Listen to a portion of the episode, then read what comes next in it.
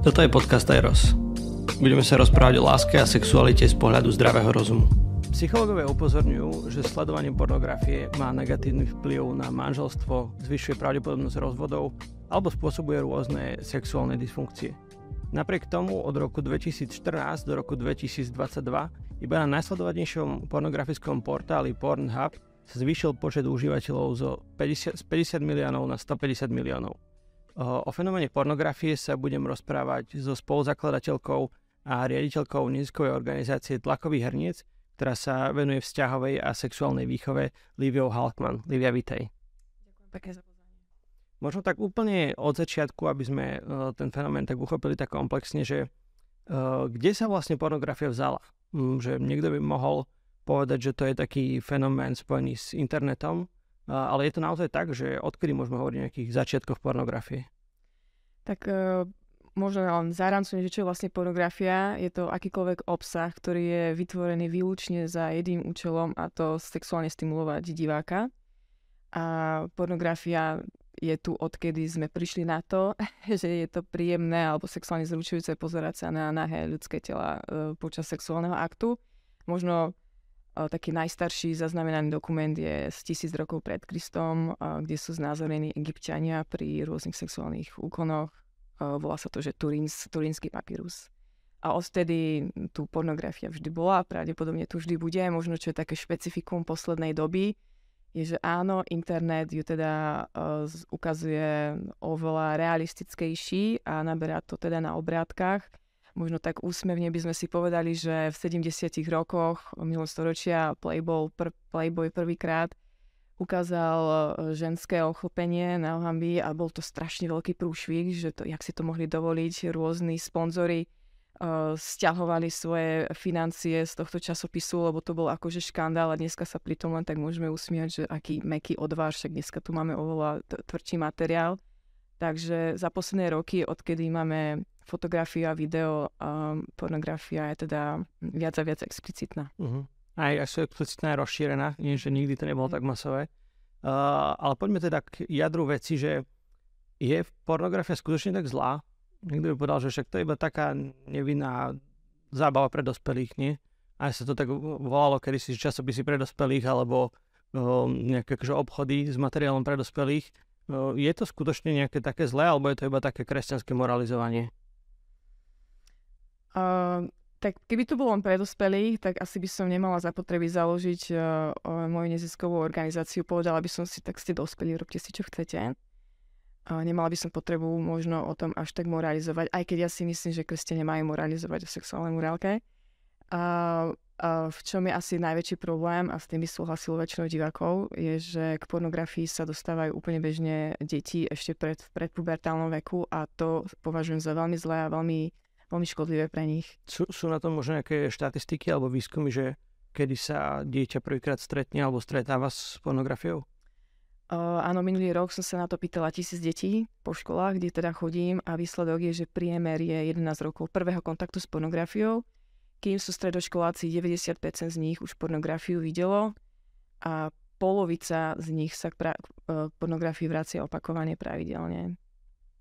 OK ale teda, že máme aj nejaké rozumné dôvody na to myslieť si, že pornografia je zlá, alebo je to vyslovene, že vychádzajúce z nejakého či náboženského alebo iného ideologického zázemia?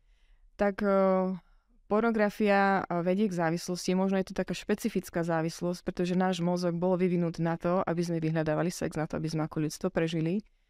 Pornografia je veľmi silný sexuálny stimul a je oveľa viac návyková ako napríklad alkohol alebo drogy, pretože nás, náš mozog, mozog nebol vyvinutý na to, aby sme vyhľadávali, alkohol, ale a vyhľadávame sex samozrejme. Čiže je oveľa viac návyková. Štatisticky to vyzerá tak, že alkohol, drogy sú nejak, myslím, že okolo 10% užívateľov zostane na nich závislých a pornografia je 30%. Takže ak si predstavíme, že polka triedy pozera pravidelne pornografiu, tak z tej polky 30% zostane závislých do dospelého života, čo ja si myslím, že je veľmi vysoké percento a veľmi ich to ovplyvní. A ako ich to ovplyvní, je, že pornografia uh, normalizuje násilie, sexuálne násilie, povedal by som, že dokáže redukovať človeka na nejaký sexuálny objekt a keď si to predstavíme, že to vidí dieťa od 11 rokov, tak je to veľmi nemilé. Že chápem to tak, že problémom tej pornografie je práve to násilie, alebo je tam ešte niečo iné? Veľkým problémom je násilie, potom samozrejme samotný biznis so sexom. Pornografia je v podstate natáčaná prostitúcia a môžeme si naivne myslieť, že všetky sexuálne pracovníčky sú tam kvôli tomu, že sa z toho tešia, ale opak je realita. Nevieme presne určiť, kto je na tých videách, či je tam dobrovoľne a za akých podmienok. A samozrejme, niekto si môže povedať, že máme tu aj nejaké etické porno, hej, kde prejdú tí herci nejakým sitom a chceme sa uistiť, že sú tam naozaj kvôli tomu, že uh, sa z toho tešia. Uh, možno, uh, ale to sa mi zdá ako slabý argument, to je možno ako argument, že ja si dám pohár vína a chcem sa uistiť, že je fair trade a, a, a potom tvrdiť, že to víno ma neovplyvňuje. Mm, pornografia ovplyvňuje procesy v ľudskom mozgu každého jedného človeka, ktorý to pozerá a keby to tak nebolo, tak by ju nepozeral. Pozeral by, ja neviem, na oblohu. Takže že nie je to problém iba detí, ale takisto to ovplyvňuje dospelých, alebo je tam nejaký rozdiel, že o, neviem, detský mozog je na to nejaký viacej zraniteľný, alebo že, že v čom je v tomto rozdiel medzi deťmi a dospelými? Dobre, uh, dospelý človek, uh, dajme tomu v dospelom veku, už má za sebou na nejak, nejaké skúsenosti v intimnom živote a vie si to zhruba nejak porovnať, že aha, dobre, tak takto je realita, takto funguje sexuálny život a toto si môžem, nemôžem dovoliť. Deti si to nemajú s čím porovnať. Takže oni to berú ako 100% že áno, asi takto by to mohlo fungovať, teda nejaký, nejaký intimný život. Uh, okrem toho, detský mozog nemá vyvinutý ešte prefrontálny kortex, čiže deti nevedia presne brzdiť svoje vášne, svoje túžby, zatiaľ čo dospelý človek by to mal vedieť, nie všetci to vieme. Čiže ak v pornografii sa ukazuje, že také a také násilie sa môže páchať, to dieťa ešte nemá vyvinutý regulačný systém, ktorý by mu povedal, že pretože to chceš, to ešte neznamená, že to môžeš. E, z toho vychádza samozrejme veľmi nepríjemné štatistiky z USA alebo aj z Anglicka vyšli nedávno štúdie, ktoré potvrdzujú, že sexuálne násilie, ktoré sa pácha v týchto krajinách, je často páchané deťmi. Deťmi na deťoch. Okay. A to je, to, ja si to neviem inakšie vysvetliť ako tým, že deti, keď sa opakovane vystavujú obsahu, ktorý odobruje sexuálne násilie a oni ešte nemajú tú kapacitu, aby si to vytriedili, že toto sa nesmie, v nich to samozrejme normalizuje toto sexuálne násilie a páchajú ho na iných deťoch bez toho, aby tomu rozumeli, že, že vlastne konajú, že je to naozaj násilie na niekom. Ale teraz tohto, čo hovorí, že sa, ešte vrátim k tomu naspäť, že z toho vlastne vyplýva, že teda je to pre dospelých taká nevinná zábavka, nie? Že teda chápem, tie deti možno nemajú aj tie mechanizmy v mozgu úplne dovyvíjané, sú proste zraniteľnejšie, do, nejakej, do nejakého veku uh, ich treba od toho chrániť, ale potom však asi im to neškodí, nie? Oni sa slobodne rozhodnú, uh, nech si robia čo chcú, nie? Tí dospelí akože ja sa k tomu prikladám, nech si dospelí a robia čo chcú. Akože uh, tým, že robím svoju prácu, tak nechodím klepať na dvere, že nepozerajte porno, ale tú osvetu treba robiť. Práve, že si myslím, že mnoho dospelí ani nerozumieš, do akej miery ich to dokáže ovplyvňovať. Uh, máme tu štatistiku o tom, že mnoho, mnoho mladých mužov trpia erektívnou dysfunkciou. A co je, podľa mňa je to veľký prúšvih. Uh, a je to spojené s pornografiou? Áno, je to dokázané, že je to spojené s pornografiou, pretože keď si uh, muž normalizuje isté dávky sexuálneho stimulu, tak potom normálna žena v reálnom, v reálnom vzťahu uh, nie je dosť, nie je dostatočne stimulujúca. Um, hej. Rozumiem. Napríklad, to ja si myslím, že z toho by mali teda môže byť panika aj ženy. Teda, že, že ty hovoríš, že aj keď sa niekto preto slobodne rozhodne, je dospelý, má dovyvíjaný mozog, aj tak ho to nejakým spôsobom ovplyvňuje, respektíve je tam nejaký možno potenciál pre závislosť alebo o, preto, aby to na neho možno aj podvedome vplyvalo tak, ako ten človek nechce.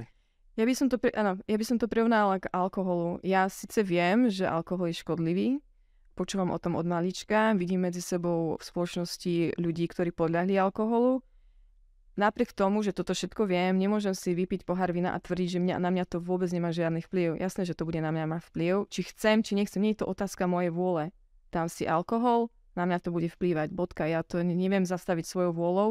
Takisto je to s pornografiou. Ja sa vystavujem nejakému stimulu, ja síce môžem vedieť, že je to fantázia, že to niekto iba natočil, že skutočnosti takto nie je, ale tú pornografiu po, pozerám za nejakým účelom. A ako náhle mne sa začne spúšťať sex, sexuálne zrušenie pri pohľade na pornografiu, tak ja tieto procesy v mozgu neviem zastaviť. Ak to, sa k tomu vraciam opakovane, tak um, bolo by veľmi naivné si myslieť, že na mňa to nevplýva. Tak teda, ale že práve toto je ten uh, rozdiel, že keď hovoríme o alkohole alebo iných návykových látkach, tak je to niečo, čo je dané zvonku do tela, aby nás stimulovalo. Ale tá sexualita je pre človeka vlastná a je úplne prirodzená dobrá a na sexuálnom potešení nič zlé, tak uh, prečo nie? Sexuálne potešenie je parádne, naozaj na ňom, na ňom nie je nič zlé, akurát je fajn si ho dať do nejakého kontextu a asi aj rozumieť svojmu telu, že čo sa mi deje, keď sa pozerám na porno a čo sa, čo sa mi deje, keď sa pozerám na reálneho človeka, ktorý sa mi zdá atraktívny. Ľudia sme vyvinutí tak, aby sme, jak to poviem, možno tak ľudovo sa párili s reálnymi ľuďmi, a tieto biologické reakcie, sexuálne zrušenie je vyvinuté na to, aby sme sa chceli páriť s jednou konkrétnou osobou, ktorá sa nám zdá uh, príťažlivá, hej. Avšak ak ja si zvyknem na pornografiu, to znamená, že ak si zvyknem na to, že človek masturbu- masturbuje pri tisícoch uh, nahých telách, tak, uh, tak je veľmi naivné si myslieť, že potom ten jeden konkrétny človek, ktorý sa mi zdá príťažlivý, mi bude dosť. Možno mi bude dosť na jeden týždeň, na dva, možno na mesiac maximálne ale myslieť si, že ja budem vedieť udržať dlhodobý vzťah s konkrétnou osobou, ktorý bude aj sexuálne uspokojivý, to je ako keby sme si povedali, že my sa môžeme kľudne predať nejakými veľmi sladkými sladkosťami a potom si nahovárať, že mne bude dosť sladká jedna mrkva na celý život, hej? Mhm. Rozumiem. Čo mi k tomu ešte napadá je, že je tam vlastne asi aj ten aspekt, že pri sledovaní pornografie človek nemusí vykonať žiadnu námahu, nie? aby ako keby bol s tým partnerom alebo bol s tou uh, bol s tou inou osobou. Uh, je toto nejaký faktor, že mm, poviem to tak, že není pre nás ako keby príjemnejšie to potešenie, uh, ktoré si nejak zaslúžime, vybojujeme, uh, alebo naopak je to práve že niečo, čo je pre nás ťažšie, nedostupnejšie uh, v tom reálnom živote, tak radšej utečiem do toho virtuálneho.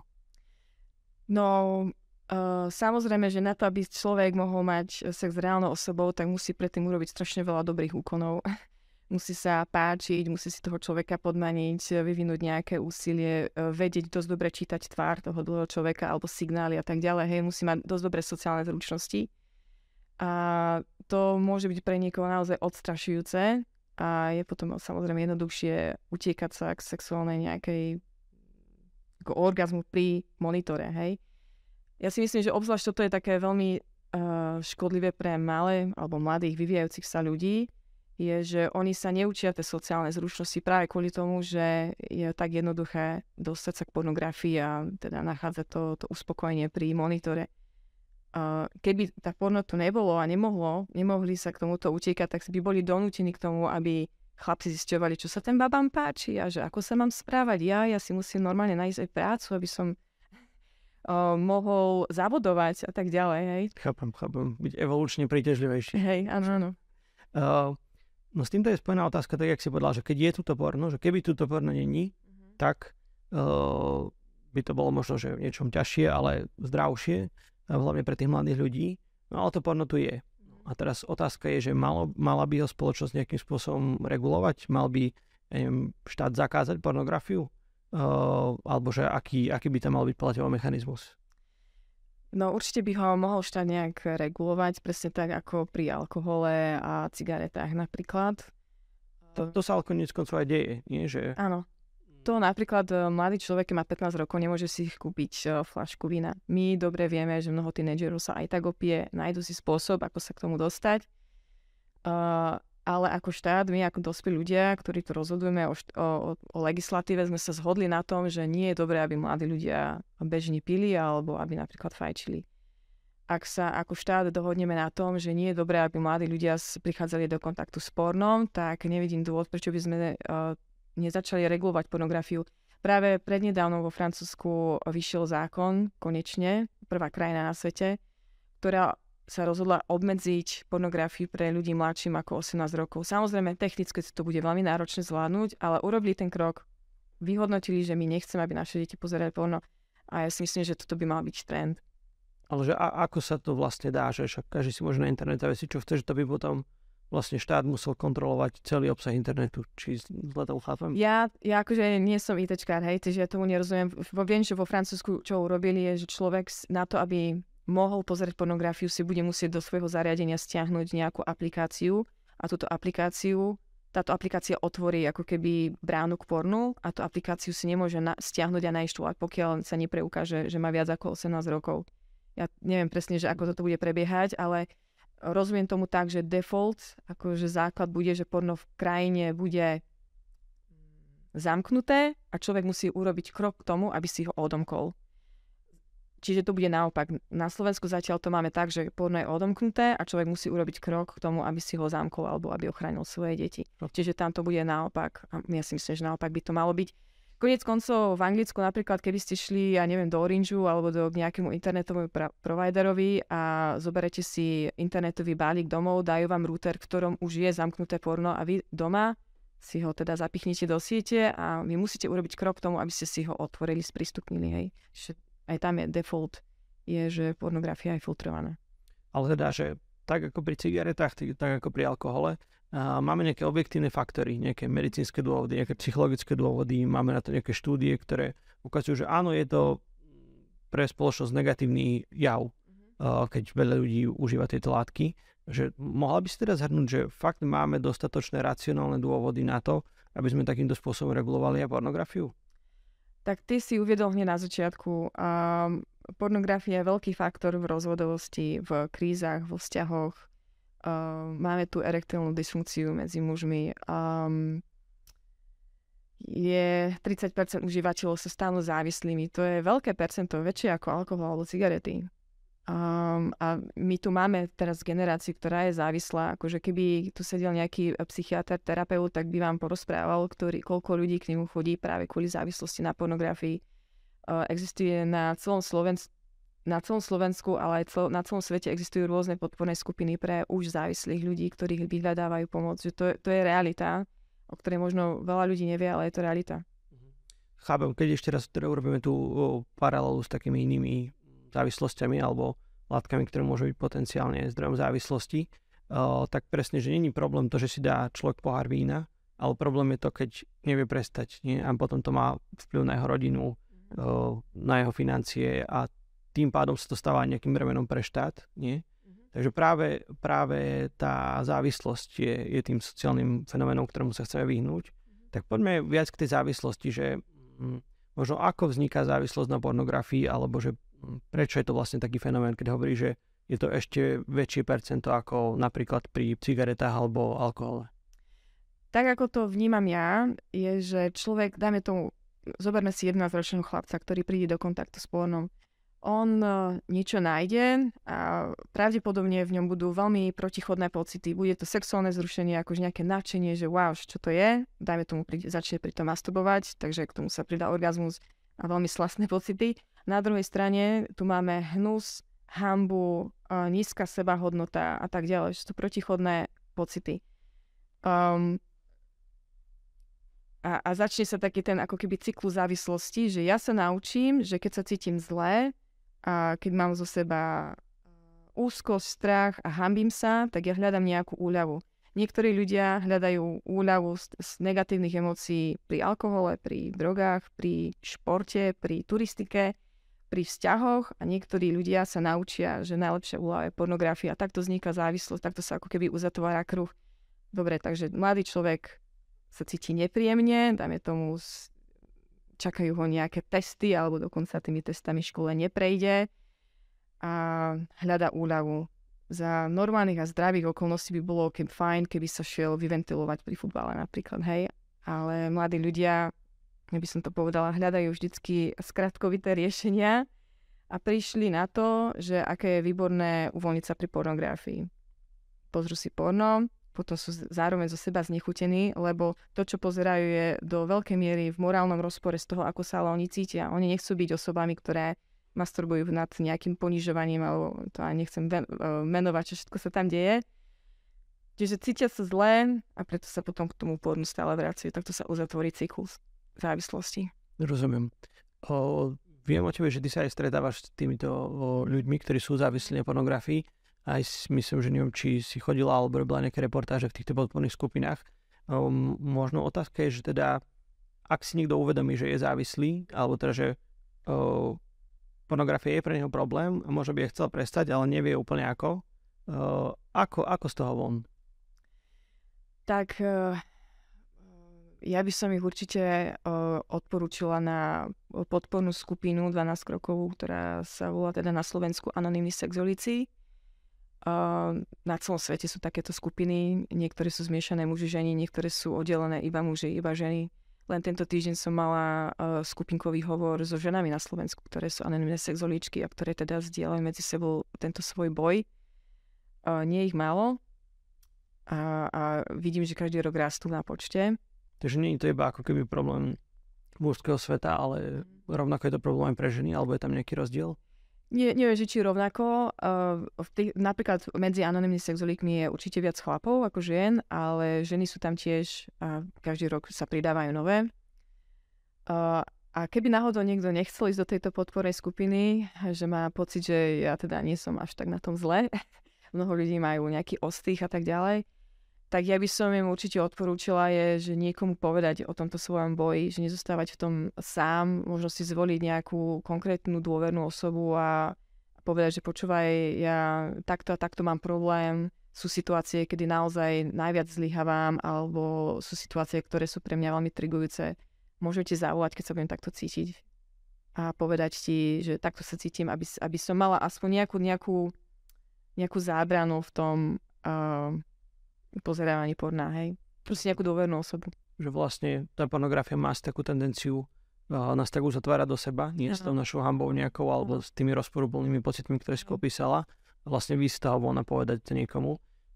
To je, prepáč, že, že ti skáčem do reči, ale to je tak akoby najhlavnejšia črta všetkých ľudí, ktorých poznám, že sú závislí, je práve, že tá pornografia, tak ako každá jedna závislosť, ich úplne izoluje od rôznych vzťahov, že oni oni, oni cítia sami na sebe taký hnus, vykonávajú také veci, ktoré, ktoré sú tak v rozpore s ich svedomím, že pre nich je veľmi ťažké otvoriť sa človeku, lebo oni naozaj majú pocit, že sú, že sú špinaví, že nemajú naviac, majú veľmi nízke uh, sebavedomie, vďaka tomu, že naozaj vykonali veci, za ktoré sa naozaj hambia.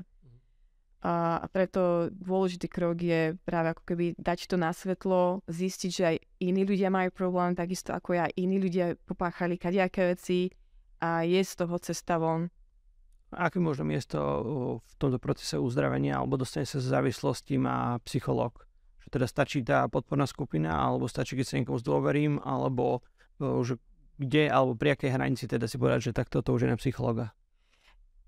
To sa asi nedá úplne určiť. Niektorí ľudia uh, prestanú piť, keď začnú chodiť do anonimných alkoholikov a nepotrebujú ďalšie sprevádzanie. Asi záleží od uh, rôznych tej komplexnosti závislosti a možno aj od dôvodu, prečo ten človek pije alebo pozerá pornografiu. Rozumiem. Uh, ešte sa môžeme dotknúť takého fenoménu, uh, ktorý som čítal, že je teraz možno stále viac rozšírenejší a, a tým je taká, že animovaná pornografia. Mm že teda keď uh, OK, sa zhodneme na tom, že tak ponižovanie v tej pornografii uh, žien alebo aj mužov, alebo proste, že celkovo to správanie nie je vhodné, ale že však taká kreslená rozprávka to nikoho neponižuje, nie je za tým ten nejaký akože škaredý priemysel, ktorý, neviem, nadroguje dievčatá a potom uh, ich natáča. Uh, je v tomto nejaký problém? No animované porno, uh, je to taký uh, subžáner z toho, že hentai, akože obzvlášť mi to leží v žalúdku, pretože toto je prvý, ako keby prvý stupienok, na ktorý prechádzajú deti. Uh, je to animované v štýle takých tých japonských rozprávok. Uh, dieťa si povie, jo, však toto vyzerá úplne ako, ja neviem, Pokémoni. A akorát, že ten obsah je teda uh, dosť iný. Um, Áno, možno, že tam nejde, teda určite tam nejde o skutočných hercov, ale ten obsah je rovnako absurdný a ponižujúci, akože ponižovanie tam není nejaká rarita a je absurdný. A ide hlavne o to, že je sexuálne stimulujúci, že je vyrobený na to, aby diváka sexuálne stimuloval. Takže... Uh, že ten proces, ja neviem, riziko závislo, závislosti je tam také isté, alebo... Áno, áno, je to, pre mňa je akože animované, animované porno je možno to isté ako, ja neviem, etické porno a to isté ako, dajme tomu víno, ktoré je vyrobené fair trade. Dobre, tak nikto pri tom netrpí, ale to ešte neznamená, že na mňa nebude vplývať. alebo že ma to nebude ťahať k ďalším žánrom a, prekrač- a nebude ma to ťahať k prekračovaniu rôznych hraníc. Možno taká posledná otázka, ešte keď sa vrátime k tomu, čo si spomenula, k tým takým rozporúplným pocitom, tak niekto by povedal, že to je iba nejaké, že žijeme v nejakej kresťanskej kultúre alebo nejakej postkresťanskej kultúre a preto máme tie výčitky za to. Že, že to není o tom, že by to bolo skutočne o sebe zlé, ale práve tie rozporúplné pocity sú výsledkom toho, že nás starí rodičia alebo rodičia strašili nejakými morálnymi normami. Je to z tvojho pohľadu tak, alebo, alebo je na tom niečo, že objektívne zlé v akomkoľvek kontexte, že či sme v kresťanskej krajine, buddhistickej alebo proste sekulárnej? Ja by som povedal, že, že veľmi záleží na tom, že aký vzťah človek vlastne chce v živote mať. Uh, áno, je pravda, že kresťania majú veľmi vysokú látku v tom, ako by sexualita mala, nemala fungovať uh, alebo vzťahy všeobecne manželstvo a ja si myslím, že úplne super, že, že existuje nejaký ideál, ku ktorému sa môžeme snažiť. Uh, ale a okrem toho, že pornografia je teda vysoko závislá, hej, to je na nej zlé. Uh, ja si myslím, že to, že ako keby že tá pornografia, to je jedno, že či človek veriaci alebo neveriaci, to je výčitky svedomia, ako nemôže mať aj úplne neveriaci človek, pretože neveriaci muž alebo žena môže mať rovnako veľké výčitky svedomia za to, že nedokáže sexuálne žiť so svojím partnerom. Hej, však to nejde iba o toho jedného konkrétneho človeka, ale ide o sexu- sexualitu, jeho sexualitu, ktorá ovplyvňuje celý vzťah. A dobre, možno, že ten človek zatiaľ nemá vzťah, dajme tomu, že je slobodný, hej, ale uh, dúfajme, že skôr alebo neskôr si ho nájde uh, tento vzťah a bude ho to ovplyvňovať. To je, či je veriaci alebo neveriaci. A ja si myslím, že každý chceme žiť v láskyplnom, trvalom, dobrom, dôvernom vzťahu a toto sú hodnoty, ktoré, ktoré je fajn mať a ak ich neviem naplňať kvôli tomu, že ja opakovane robím nejakú aktivitu, tak uh, tie výčitky svedomia sú pre každého na mieste. Dámy a páni, toto bola Livia Haukan, riaditeľka neziskovej organizácie Tlakových hrníc. Ďakujem veľmi pekne za rozhovor. Ďakujem. Toto je podcast Eros. Budeme sa rozprávať o láske a sexualite z pohľadu zdravého rozumu.